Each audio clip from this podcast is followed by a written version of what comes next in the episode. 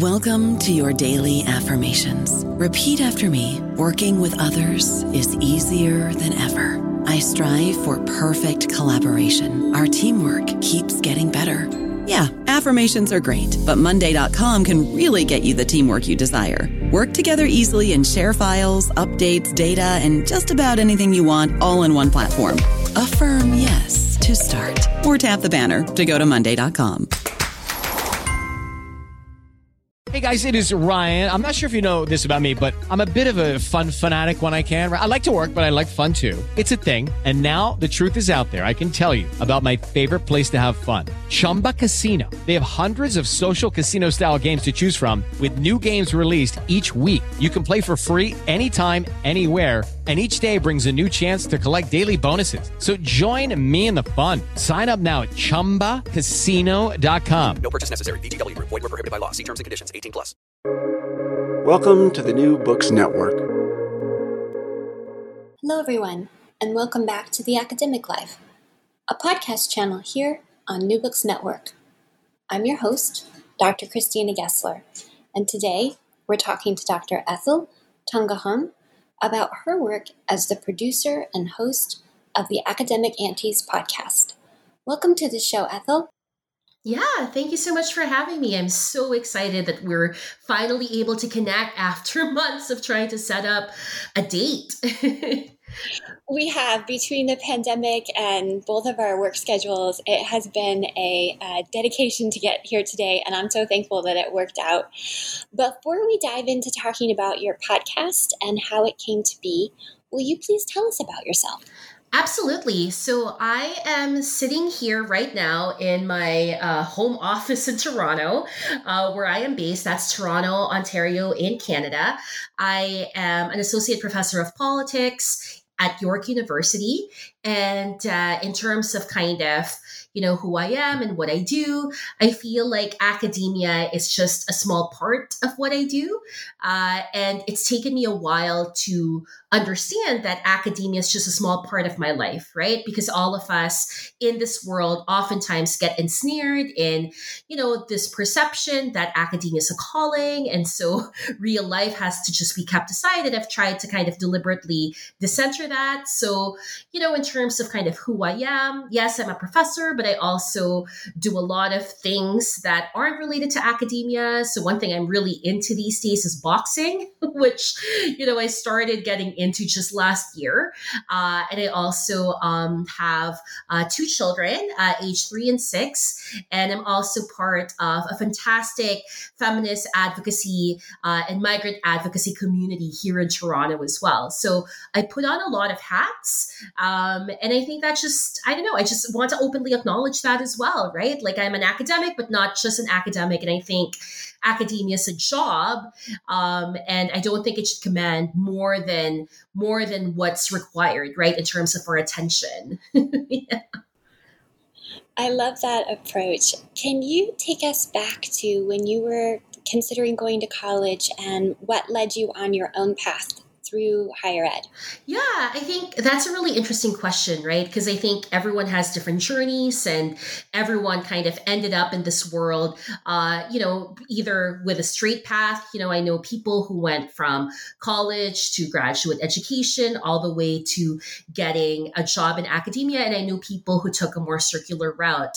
I think for me, um, academia was never really in the cards. I come from an immigrant family, uh, and uh, you know, academia was not one of the professions that people considered, right? Like in terms of kind of my own background, um, I'm Filipina Canadian. I was born in the Philippines, but also lived in in in Hong Kong, um, and we immigrated to Canada in 1999. And so my parents, who are uh, immigrants, who are you know here to kind of create a better life for me and my brother and for themselves, uh, really were prioritizing in terms of kind of trying to encourage me and my brother to consider careers that they understood as being more stable, right? So, you know, um, I was always supposed to go to law school. I was always supposed to kind of think of, you know, a career path that was supposed to be more stable.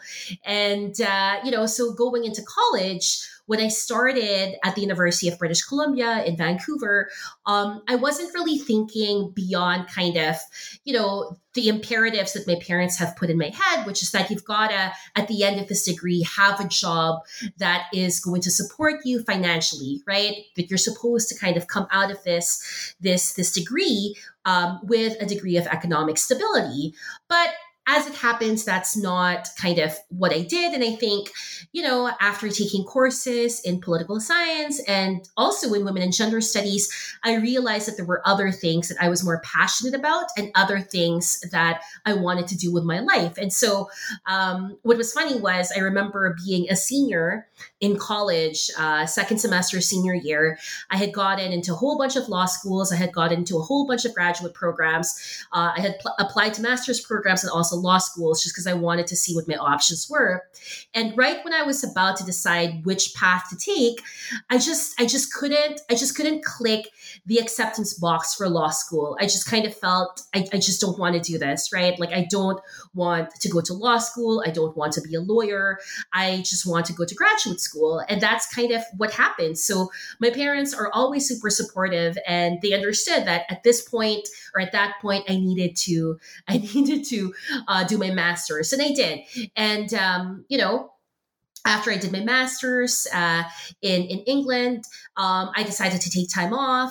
Um, I uh, did this program sponsored by the Canadian government that allowed me to take a paid internship uh, for a human rights organization in India. So I did nonprofit NGO work for a while, um, and after that, you know, I decided, you know what, I actually want to do my PhD and I want to go, uh, you know, do further research uh, in in my specific area. So I feel like my route into academia was super circular. Uh, again, I come from an immigrant family where economic stability is something that they prioritize, but my parents have been super supportive of the road that I that I traveled. Uh, I just know that um, for them, um, I mean, it's changed now. Academia just isn't something that they really understood. Um, and so to say that I were to, to, to say that I was going to do a PhD in political science, that seemed really perplexing to them, right? Like I remember even my dad, um, up until recently, uh, would say, "Okay, so when are you going to law school?" Right? Like it's just it's not something that's easily understood. Um, and so I think uh, for some of your listeners who have immigrant backgrounds, maybe this is something you can relate to. So it's a little bit harder to kind of justify and to explain to our family what it is that we do as academics, uh, because it doesn't kind of fall into um, traditional, conventional career pathways. So that's kind of what got me got me into into this gig. Yeah. Your dad's question is interesting because, well, he's asking it perhaps for uh, you know, a different reason, it's also a question we ask each other in academia like, huh, what is that job? And, you know, you go to a conference and someone's specialized in something you didn't even know was a thing. And so even amongst academics, we don't necessarily know what someone else's department does. And for grad students, particularly, there's so much that they don't know that's going on all around them, which is part of why demystifying things and unpacking the hidden curriculum on these podcasts is so important. Absolutely. I think that's a brilliant point. I mean, what is it that we do? Like, I mean, we assume that we know what academics do but you're right like it varies by field it varies by by academic culture per country as well right? And i think you know even amongst all of us in this world there's such huge variation. So like christina i mean what does a regular day for you look like as a researcher as a professor as an academic? And maybe we can compare um, notes and see whether that's the same in terms of my own work right for me as a professor, it was largely adjunct work.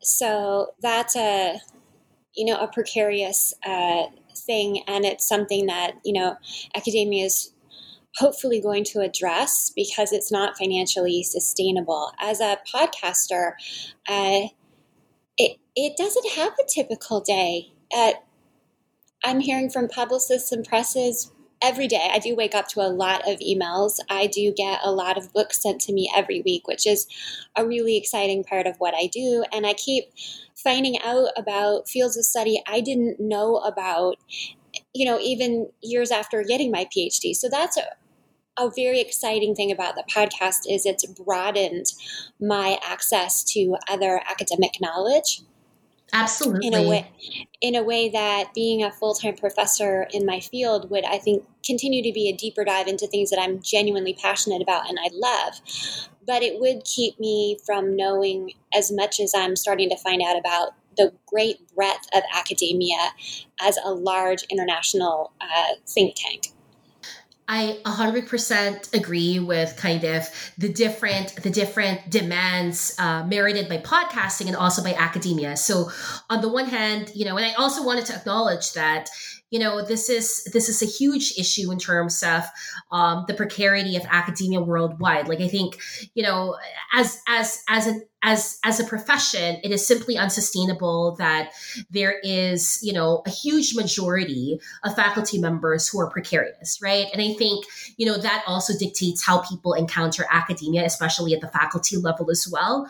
Like my situation as someone with tenure my goodness with tenure is is vastly different um, from folks without tenure and also folks um, more importantly who are you know limited term appointees who have different um, contracts that they have to cobble together to make a living. So I think that's that's something that we need to acknowledge as well.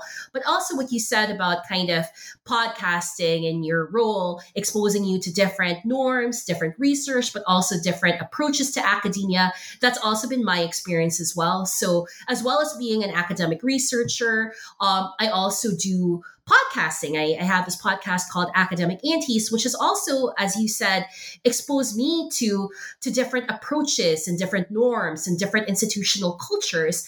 And I think that's why it's so great to have these podcasts um, kind of shining a light on on these different ways of being an academic that I think you know is very enjoyable and illuminating and also also also fun for me to learn about right because I think in academia without had I not had this podcast, I would have just kind of been in my super narrow world doing research the way political science do research. Um, but the podcast has, in fact, opened my eyes up to to the issues that that different academics from different fields, different different institutions face as well. And I think, you know, having these conversations are so it's so important I really think it's important to kind of highlight uh, these diverse experiences as well. But also these these experiences um, also have common threads running across them too, right? So I think that's what's really cool about talking to different academics, um, learning about differences, but also similarities in people's experiences as well. And so often the similarities are the things that we kept hidden. Yes that there's, there's sort of this was i the only one? I think i think this happened to me. I don't think this was supposed to happen at all if i'd done x y or z differently.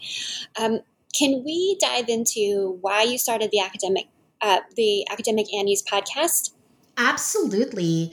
Uh, yeah, I think Academic Aunties basically started in March 2020, um, or at least the idea of that started in March 2020.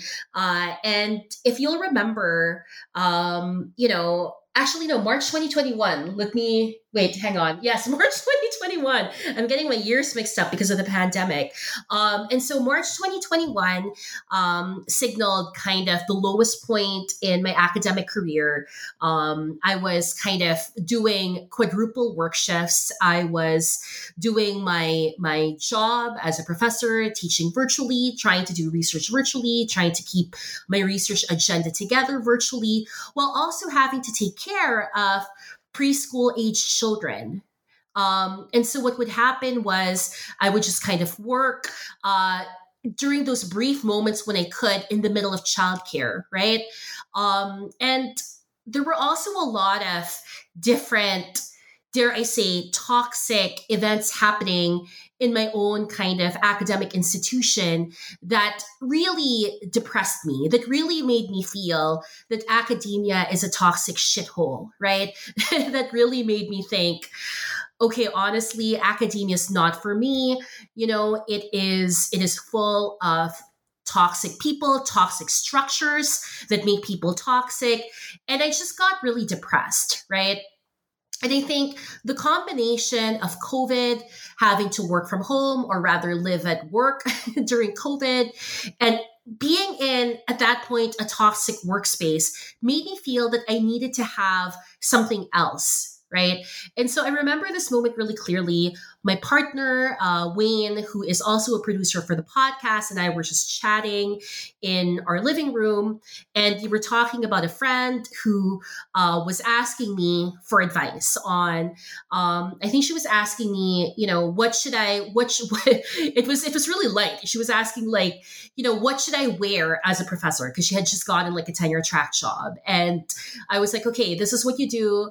Um, for me, I'm a big fan of yoga pants that are office pants as well. So um, I I, so I have a lot of pants from this company called Better Betabrand, which you know I'm not I don't get paid to show this, right? But they're very comfortable because they're like office pants, but they feel like yoga pants. Anyway, so we just kind of were texting back and forth, me and me and me and my friend Jessica, and at the same time, I was also part of all of these other group chats with mostly women of color academics, just kind of talking to each other about academia and, you know, talking about some of the random encounters we'd have with colleagues or with institutions. And these group chats give me life because they kind of function as a way for us to keep each other in check and to keep each other feeling less alone. Like these group chats are a way for us to be like, don't worry, it's not you, it's the academy, or don't worry, there's nothing wrong with what you what you what you think. This is actually what happened. Don't let the institution gaslight you.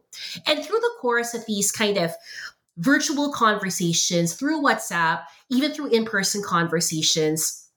My partner was like, you know, you you and your friends give each other a lot of advice, right?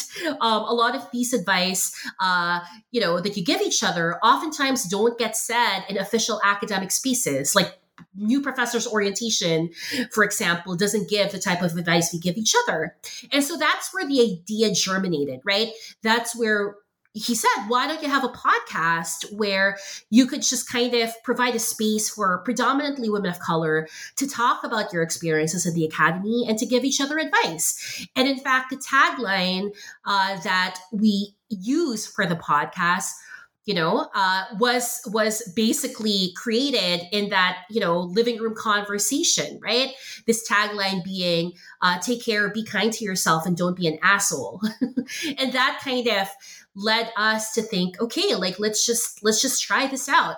Um, and so our very first episode i had just convened a group of my really, really good friends, my best friends, um, Dr. Nisha Nath, Dr. Miriam Burgess, who we already have these group chats anyway. We just decided to to tape ourselves, um, you know, uh, on on this recording software. I provided a set of like preliminary questions. The first question being, why does academia have so many assholes? And from there we taped and and after that we just got a really good response. So this long-winded answer is basically to to say that I find it founded I founded Academic Aunties um, in order to build community during a really low point and in order to kind of create a virtual space for first generation, uh, racialized, uh, you know, underrepresented academics to just feel that they can just be, to just feel that they have others who they can talk to whose experiences might reflect theirs. And it was a way for me to build community during a time when I felt that I was lacking it, and during a time when I was feeling exceedingly pessimistic about academia and feeling that I needed I needed to create my own space, my own community uh, to keep going in this oftentimes toxic world depending on where you get your news and who your public health director is, the pandemic may or may not be over. Is this a podcast you're going to continue after it is over? I mean, I think, you know, it, it wasn't just about COVID initially. Like, I mean, I think, you know, the experiences that people have with respect to feeling alone, feeling adrift, feeling that they don't have people to talk to, I think this was magnified during COVID because of, you know, um, sheltering in place mandates and things like that. But I think even beyond COVID, this is something that we all feel, right, Christina? I mean, do you feel that? do you feel alone in academia sometimes, or do your do your guests have they expressed kind of feeling that they need community? there's so much that's expressed off air that I need to hold in confidence. Um, I often wish much of what was expressed off air, people felt the safety and confidence to express on air. So what I can say, speaking for myself, is that this podcast has taught me that all the things that I thought were happening to me because I wasn't doing something wrong are universal and the quiet parts need to be said out loud. Mm-hmm. Mm-hmm, mm-hmm. Yeah, I really like what you said there. The quiet parts need to be said out loud. Why do you think people are reticent to acknowledge this when the recording button is on, or even beyond this podcast in official spaces? Like, why do academics operate using whisper networks rather than official networks? Like, why are we afraid to speak out? Well, I'll answer and then I want you to do the same. Okay. Okay. Yeah. I think um, it's because so many are not um, tenured. And so, as long as you are precariously hired, your social media can be uh, monitored, your uh, public presence can be monitored. And if you've made a, what's considered a misstep, right, um, it can harm you.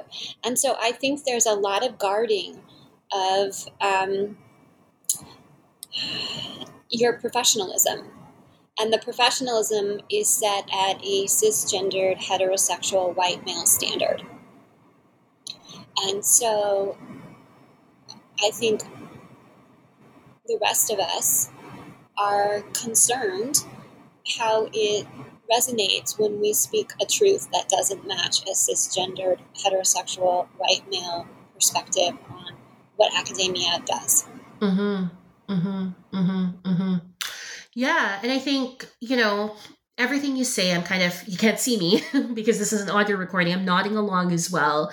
I think I think it's it's it's funny. Academia has never, still doesn't actually include diverse people, diverse bodies. I mean, and I and by that I don't mean just kind of, you know, in terms of numbers. It's also in terms of kind of approach, right?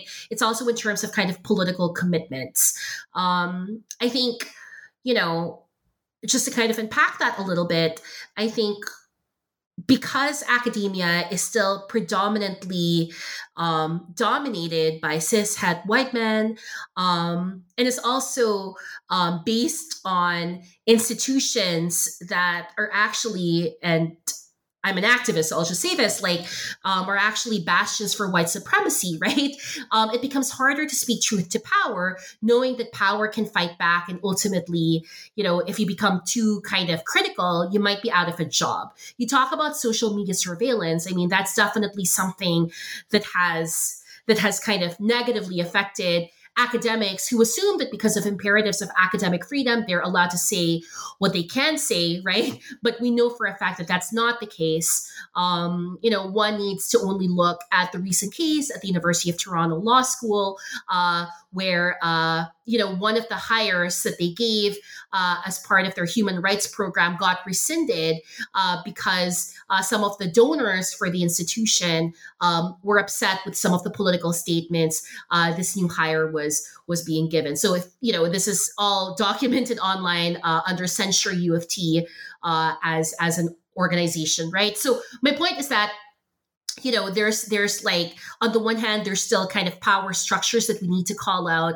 that academic freedom especially recently there are limitations to that because sometimes we assume that we can say whatever we want. That's not necessarily the case especially for institutions that are beholden to donors um, and also beholden to to um, you know public funding structures that you know have sought to limit what we can and cannot say freely. But also what you're speaking to is the fact that you know if you are precariously employed uh, you don't want to piss off power holders because then they might see you as troublemaker as a troublemaker, and thus that might jeopardize, um, you know, your your your your professional your professional standing, and thus you might be put out of a job, right? So there's a confluence of all of these factors, right? Like there's like the structural factors, there's also um, the institutional constraints, and also you know the simple fact that because you know in academia we're so reliant on these employment practices that, quite frankly, in any other profession would not fly,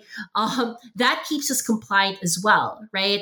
I oftentimes joke with my friends who aren't in academia that, you know, some of the ways we do things. So, for example, job hires, where we're all kind of put under a cloak of secrecy, right? Um, where discussions made uh, during the job during the job talk deliberations can't be disclosed to anyone, how that can't fly in other industries as well. So, yeah, I think it's structures, it's institutions, it's practices that make it harder for people to speak truth to power.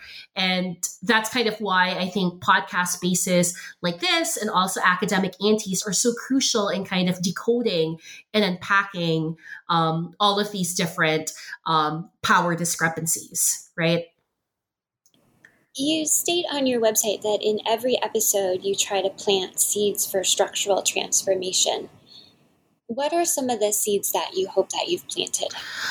I think for me, um, one thing that I hope listeners um, who you know listen to the episodes um, get out of our conversations is that you know academia and i've said this already it's just a job right?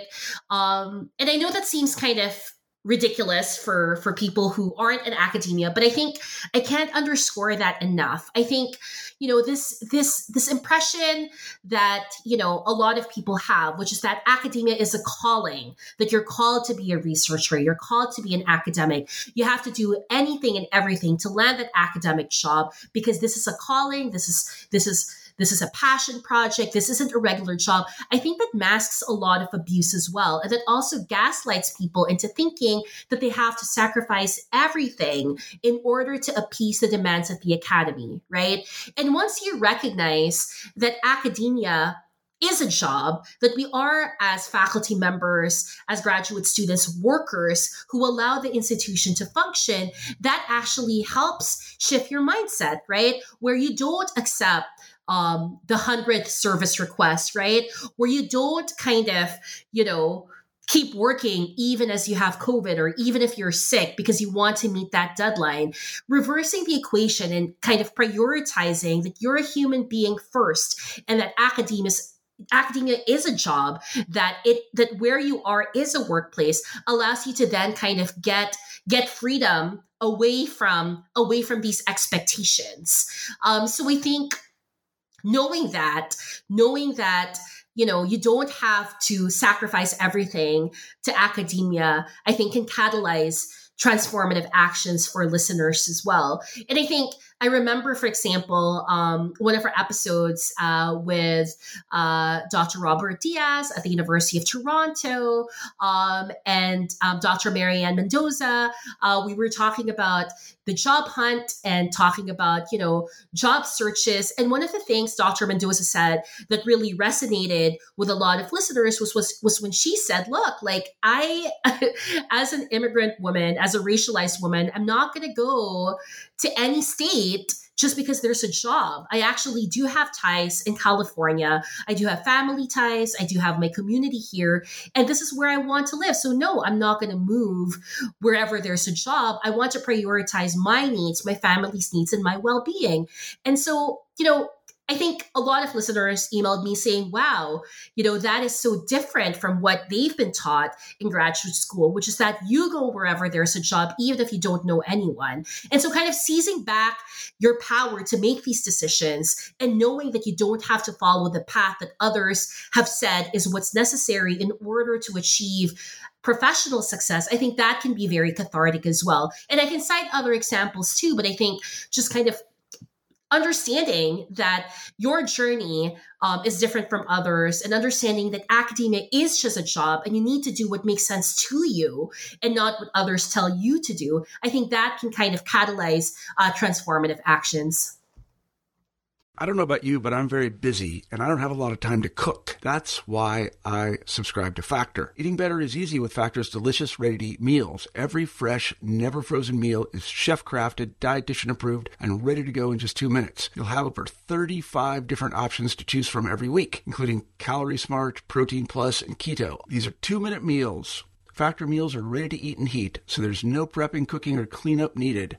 They're flexible for your schedule Get as much or as little as you need by choosing your meals every week. Factor is the perfect solution if you're looking for fast, premium options with no cooking required. Sign up and save. We've done the math, and this is important. Factor is less expensive than takeout, and every meal is dietitian approved to be nutritious and delicious. Head to factormeals.com slash NBN50 and use code NBN50 to get 50% off. That's code NBN50 at factormeals.com slash NBN50 to get 50% off. And it, changing the language is so helpful too. It strikes me that words like chosen, calling, sacrifice are religious type language. And it's overwhelmingly applied to uh, academics. And so when you switch up the language to it's a job, uh, do you want to live there? What are the benefits? What's the salary? And you use different key words to describe whether or not that's a job to pursue or not. You take away words like vocation and passion and mission, and you put it in more concrete, logical terms. It really offers us a new way of questioning what we should do with our degrees. Mm-hmm. Mm-hmm, mm-hmm, mm-hmm. Yeah, and I, I'm curious too, Christina. Like, so in terms of kind of my own PhD education, uh, so I was a PhD student. I started in 2006, um, and you know, I, I ended. Uh, I finished my degree 2013. Uh, you know, although there were conversations about like non-academic career tracks, right? They were just conversations that were that I almost felt were were conversations people, faculty members had reluctantly, right? For them to be successful is not just to be in a research intensive institution, right?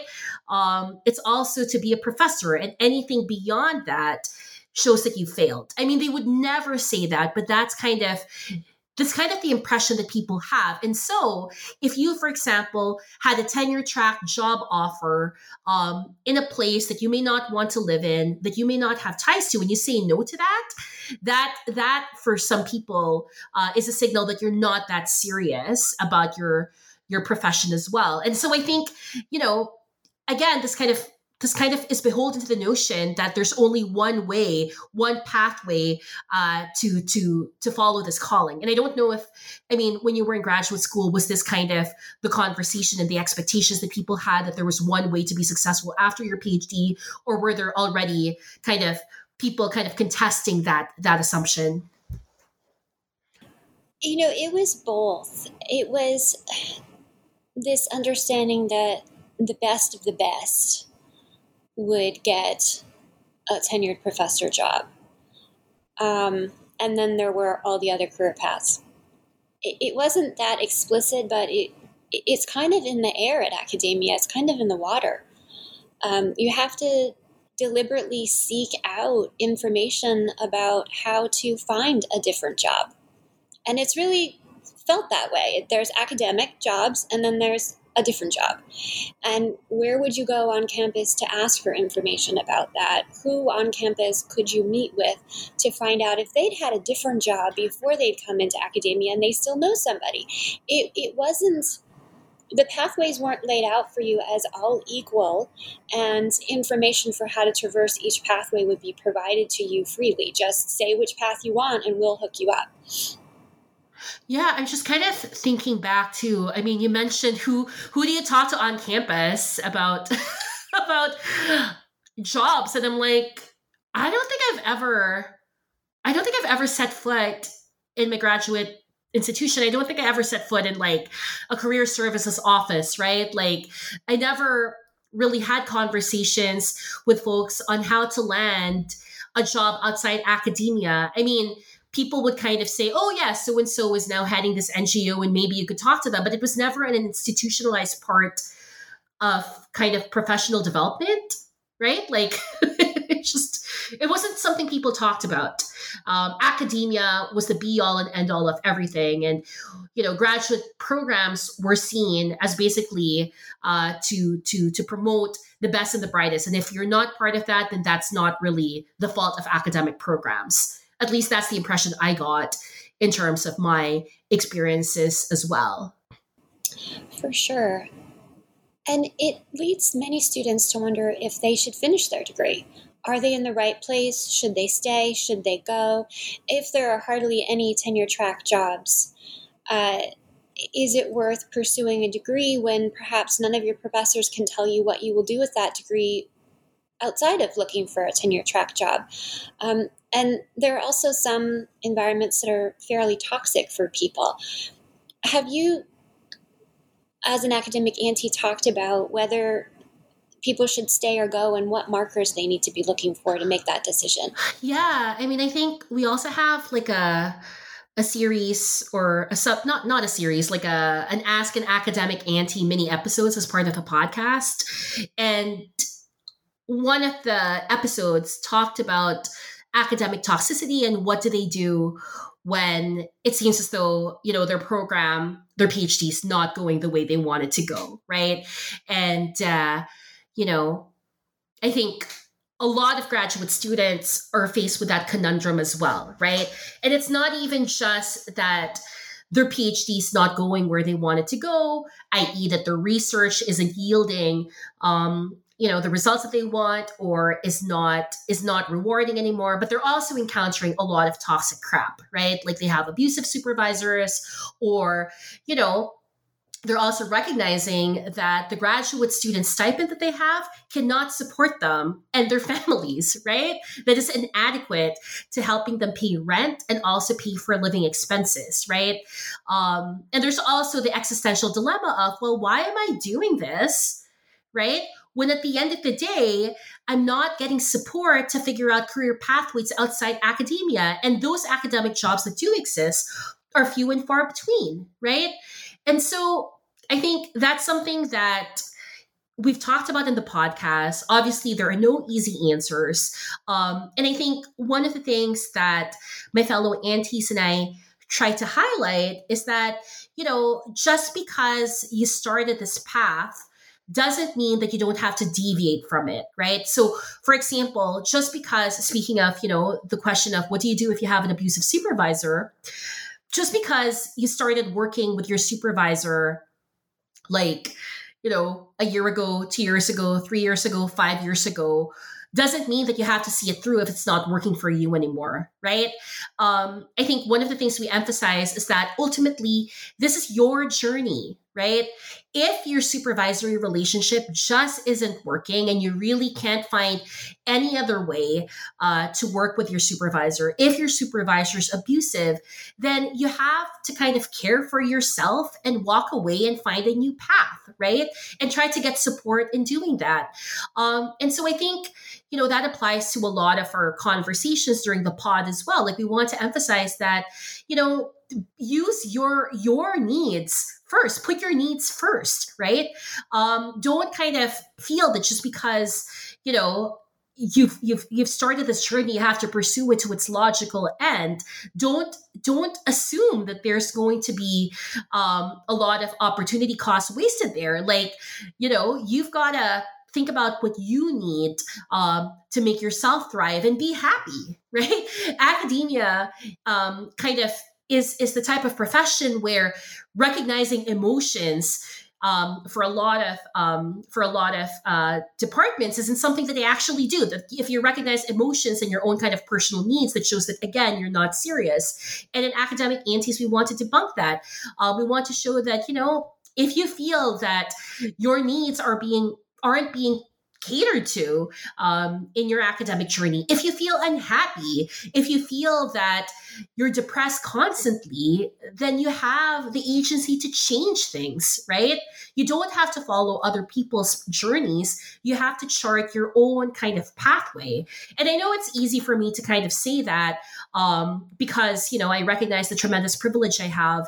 Um, as a professor in Toronto, but even I have to admit that, you know, when I see all of these diverse instances of, of toxicity in academia, I also always have one foot out, right?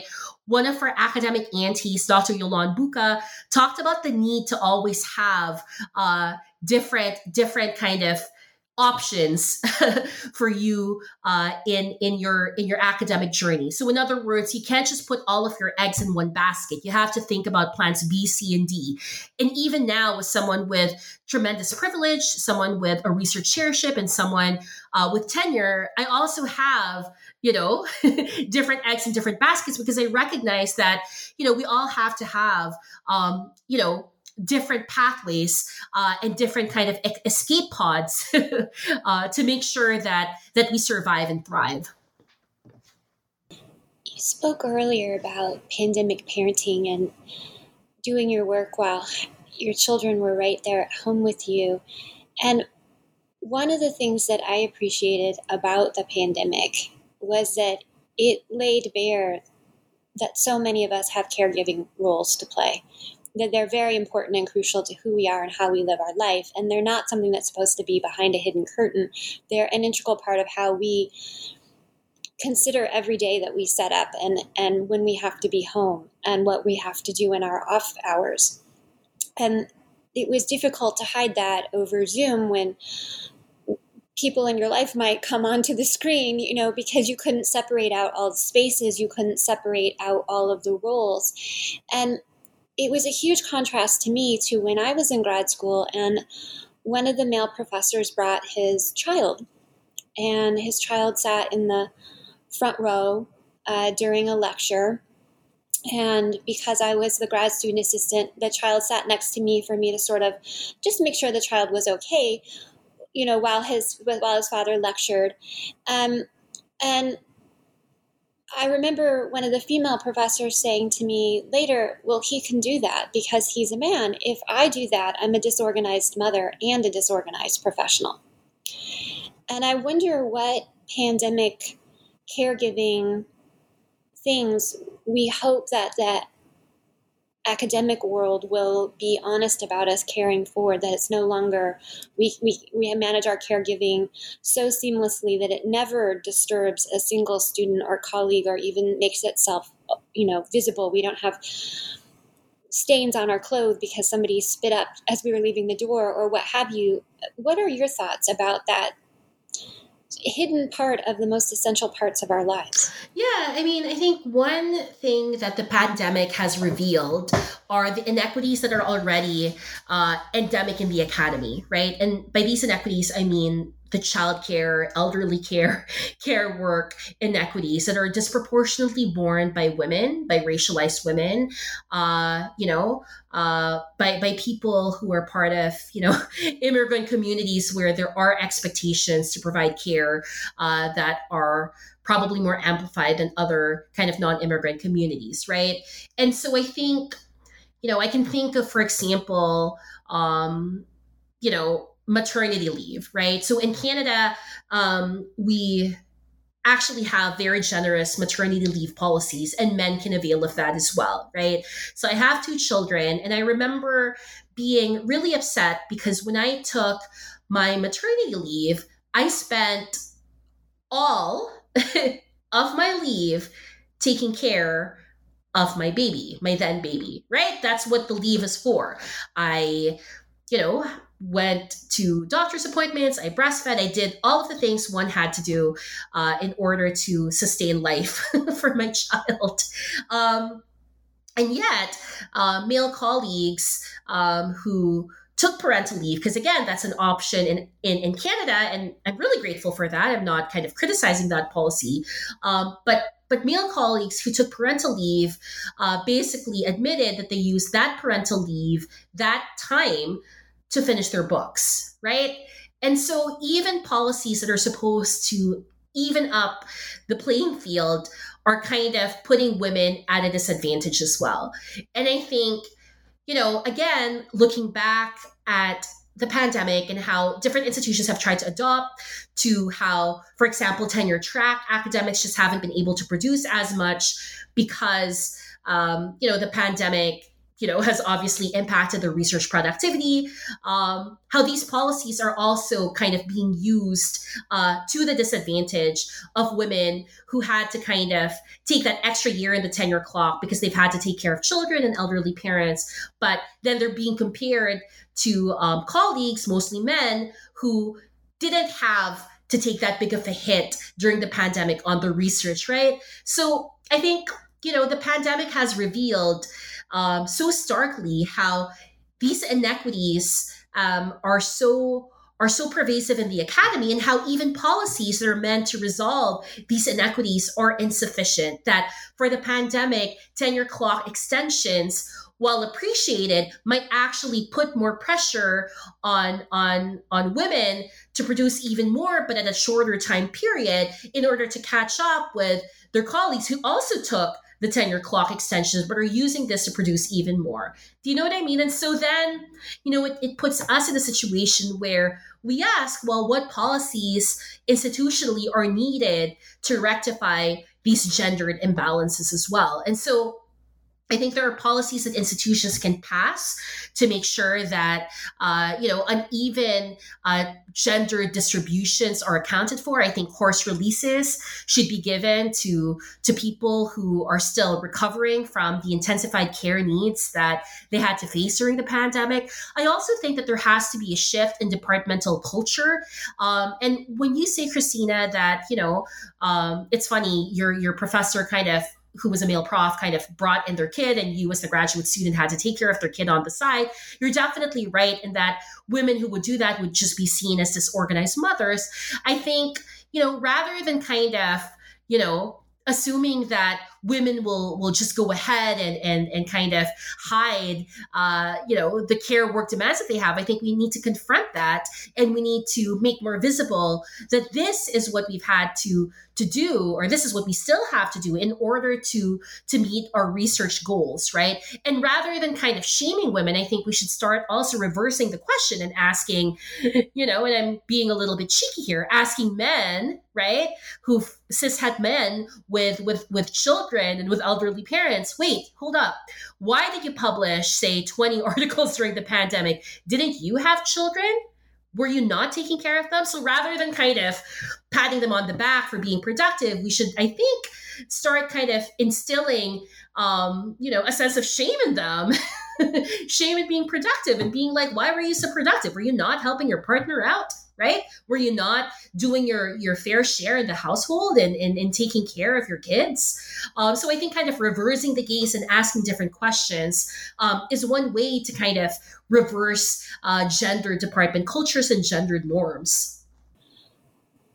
I think that it's so complicated. I love uh, the things that you've shared, and I, it's it's so complicated to figure out how to level anything out. I'm still thinking about that male professor, and I remember wishing that the female professors could do the same and thinking about how it softened the atmosphere in the classroom that day with the child there.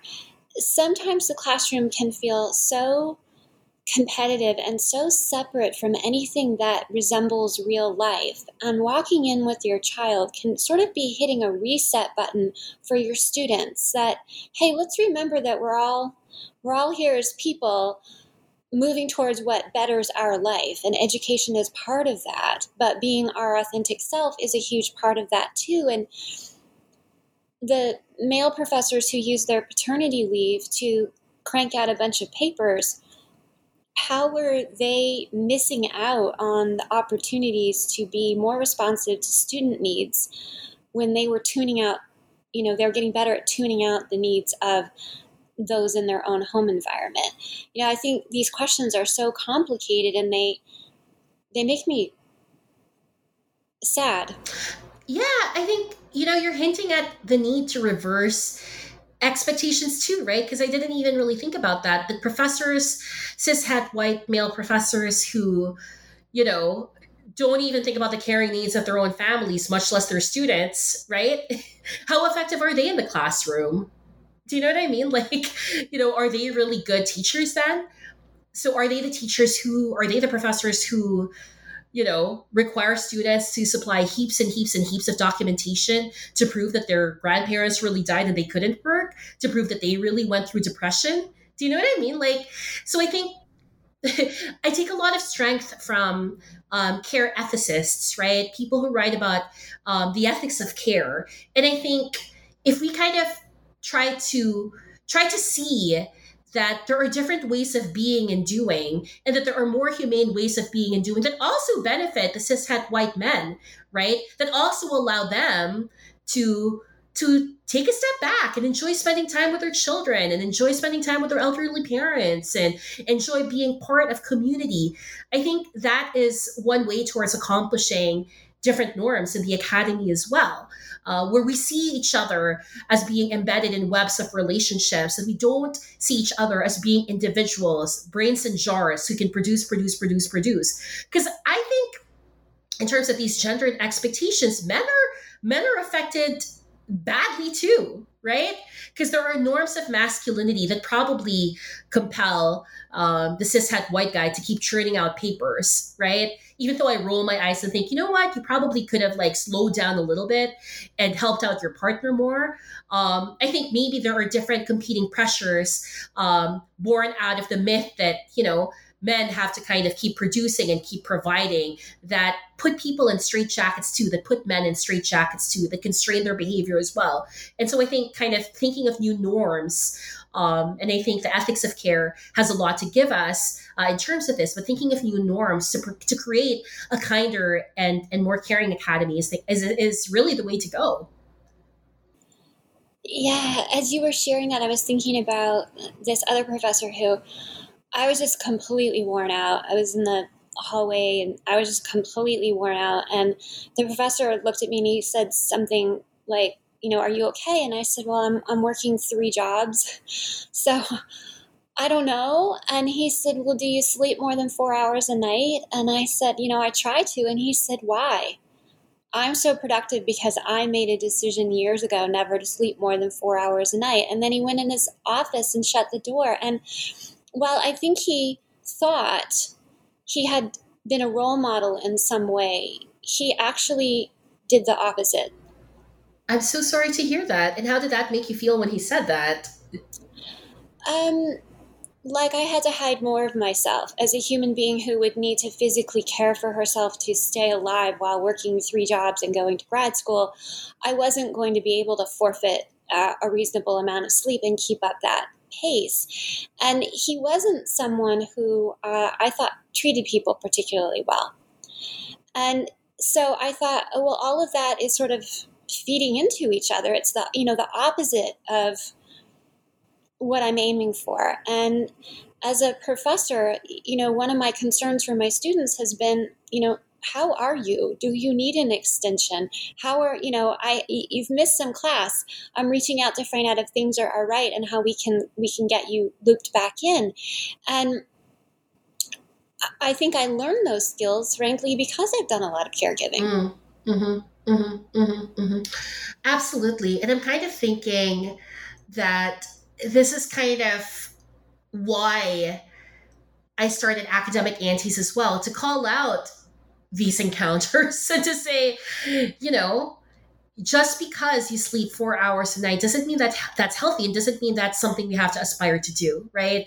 Um, and it's also important for us to recognize that I'm sorry, that guy's an asshole, right? Like, you know, there's a student there crying because she's exhausted, and you kind of use this as a way to kind of make yourself look better by saying, "Oh, I made a decision to work four hours a day." Well, shut the fuck up, right? Like, you know, you have power.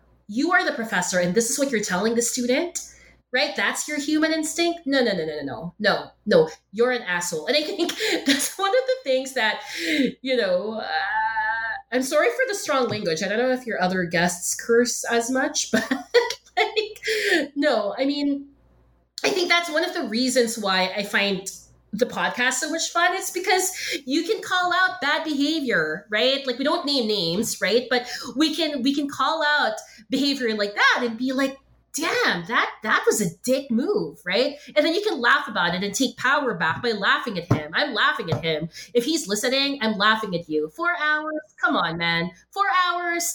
You know honestly are you a robot? Stop it right?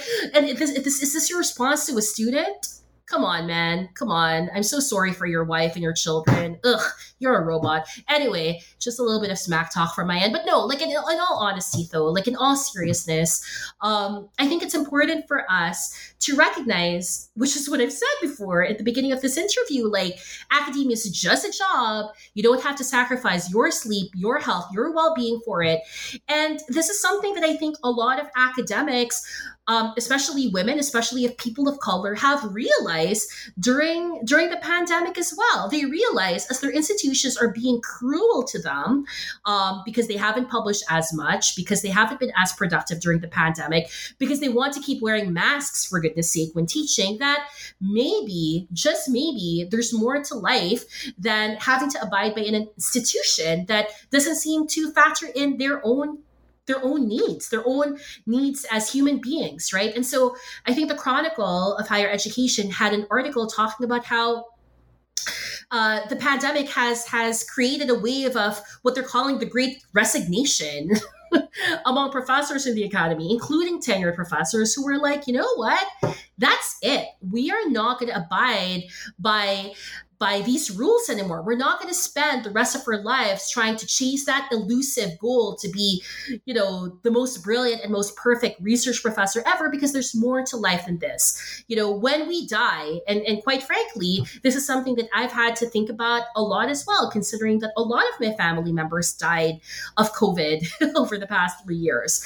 That's one of the epiphanies yeah, I mean, it's a reality that a lot of racialized communities face. That's something that, you know, led me to this epiphany as well. I don't have to, I don't want to spend the remainder of my time here on earth, uh, you know, losing sleep because I can't meet that deadline that can actually be moved, right? I don't want my kids to think that work is more important. When I die, no one's going to care about how many research grants I have, about how many books I've published. They will care that you're a good human being. They will care that you're if you're present. And so, you know, Christina, this is not how I was even like 3 years ago, right? I was always chasing the academic gold stars. I wanted the grants. I wanted tenure. I wanted to be, you know, the best professor possible. And I think the, the the pandemic, but also you know ongoing institutional toxicity led me to realize that in order for me to stay in academia, I had to do the work in my own terms, on my own pace, doing the work that I like to do that was meaningful to me, right? And it was also kind of calling out just with my friends sometimes, or sometimes even in meetings, dickish and assholeish behavior. And it's trying as much as I can with whatever power I've amassed to create new institutional norms to ensure that academia is kinder and more caring and more humane. I my final question again was going to be how can we redefine productivity but you just did that okay. you just redefined what what we would what we would call productivity what we would call meaningful productivity you've you've in some of your podcasts you've devoted time to talking about making making time for joy and bringing joy back into your life and you've had some where you've talked about movies and you've taken time to dissect and analyze uh, movies and when i saw those on your um, your list i thought oh wow you know I was discouraged from making time for popular culture, even when it really intersected with my areas of interest. And the way you have opened up what we can do with our platforms, with our intellect, with our lifetime is so important. Oh, yeah. I mean, I think honestly, I again, I, I do want to emphasize that I wasn't like this three years ago, right? Like, I always assumed that I would just kind of get all the academic gold stars and accomplish all of this and you know, I, I, I did, and I still do. I still love my research, right? I'm still, you know, engaged in in a whole bunch of different amazing uh, and fulfilling research projects. But I'm doing that in my own terms, and I think, you know, that's one thing that I think your listeners, um, if if if you know they they were thinking about oh well you know am i being productive enough have i done enough i mean i, I do want to say that you are enough you have done enough that you have to be kind to yourself and that you know, just because other people, even your mentors, have done things differently doesn't mean that you're inferior because you're carting a different path. Ultimately, at the end of the day,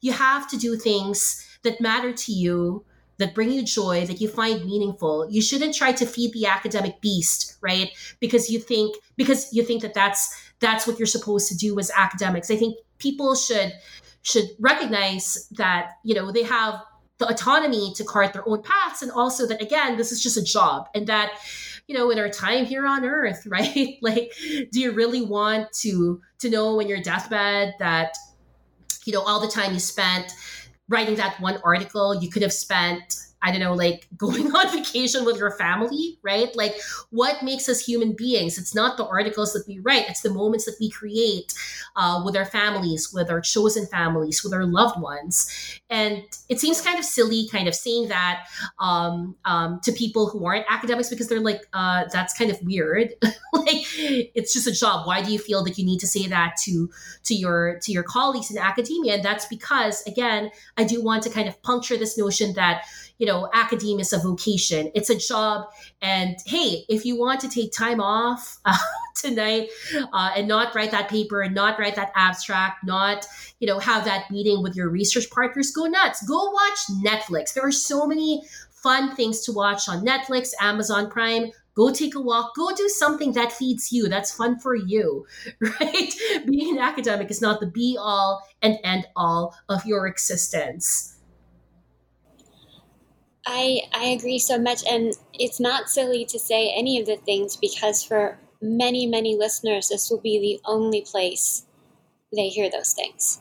The other voices will be loud and constant, and but this will be the only place. Your podcast, these kinds of conversations, will be the only place they hear this, and at some point every listener needs to know that yes, your mentors are important, your colleagues, your professors are important, but your inner voice is far more important and nothing should override that. Absolutely. And I think as we're talking, actually, one thing I'm realizing is as I do check ins with my research team, because um, we start, all, I do have like a big research team. We we start our meetings with checking in, right? We don't dive into the work. We do kind of a, a popcorn style, you know, like, hey, how are you doing? Let's check in. What's going on with your life? Because it keeps things fun and it also allows us to build community. But I think one question I'll ask uh, during our next team check in is what fun thing have you done recently? Right? Because, you know, you want to you want to make sure that people people also think about having fun people think about you know doing things that give me joy and so i guess i'll kind of ask you christina do you have anything fun as we wrap up this convo do you have anything fun planned for the rest of the week I do, and it's something that I have um, started making a priority to have more fun, and I've found that I am glad that I'm making it a priority. How about you? Yeah, um, I, uh, I, I'm just trying to think. Okay, so I, well, what's fun for me is, as I said, I've gotten really into boxing, so I'll probably go to the gym a few times and, uh, you know, punch a few things you know, because that's that's a lot of fun for me.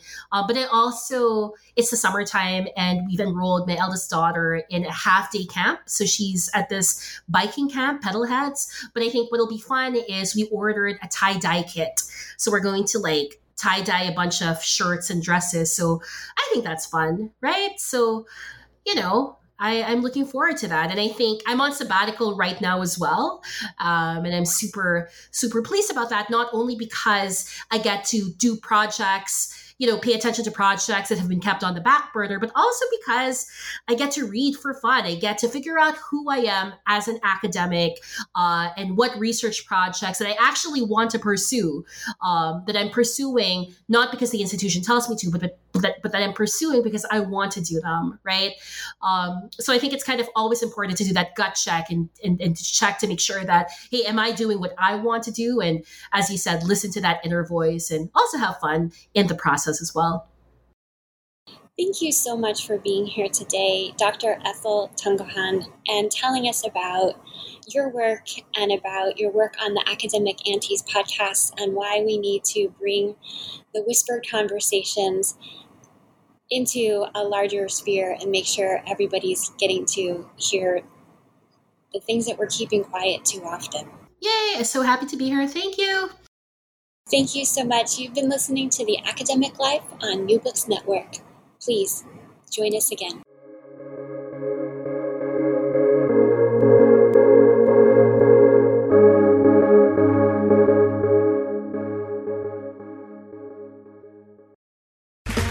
Okay, round two. Name something that's not boring. A laundry? Ooh, a book club. Computer solitaire, huh? Ah, oh, sorry, we were looking for Chumba Casino. That's right. ChumbaCasino.com has over 100 casino style games. Join today and play for free for your chance to redeem some serious prizes. ChumbaCasino.com. No purchase necessary. Full prohibited by law. 18 plus terms and conditions apply. See website for details.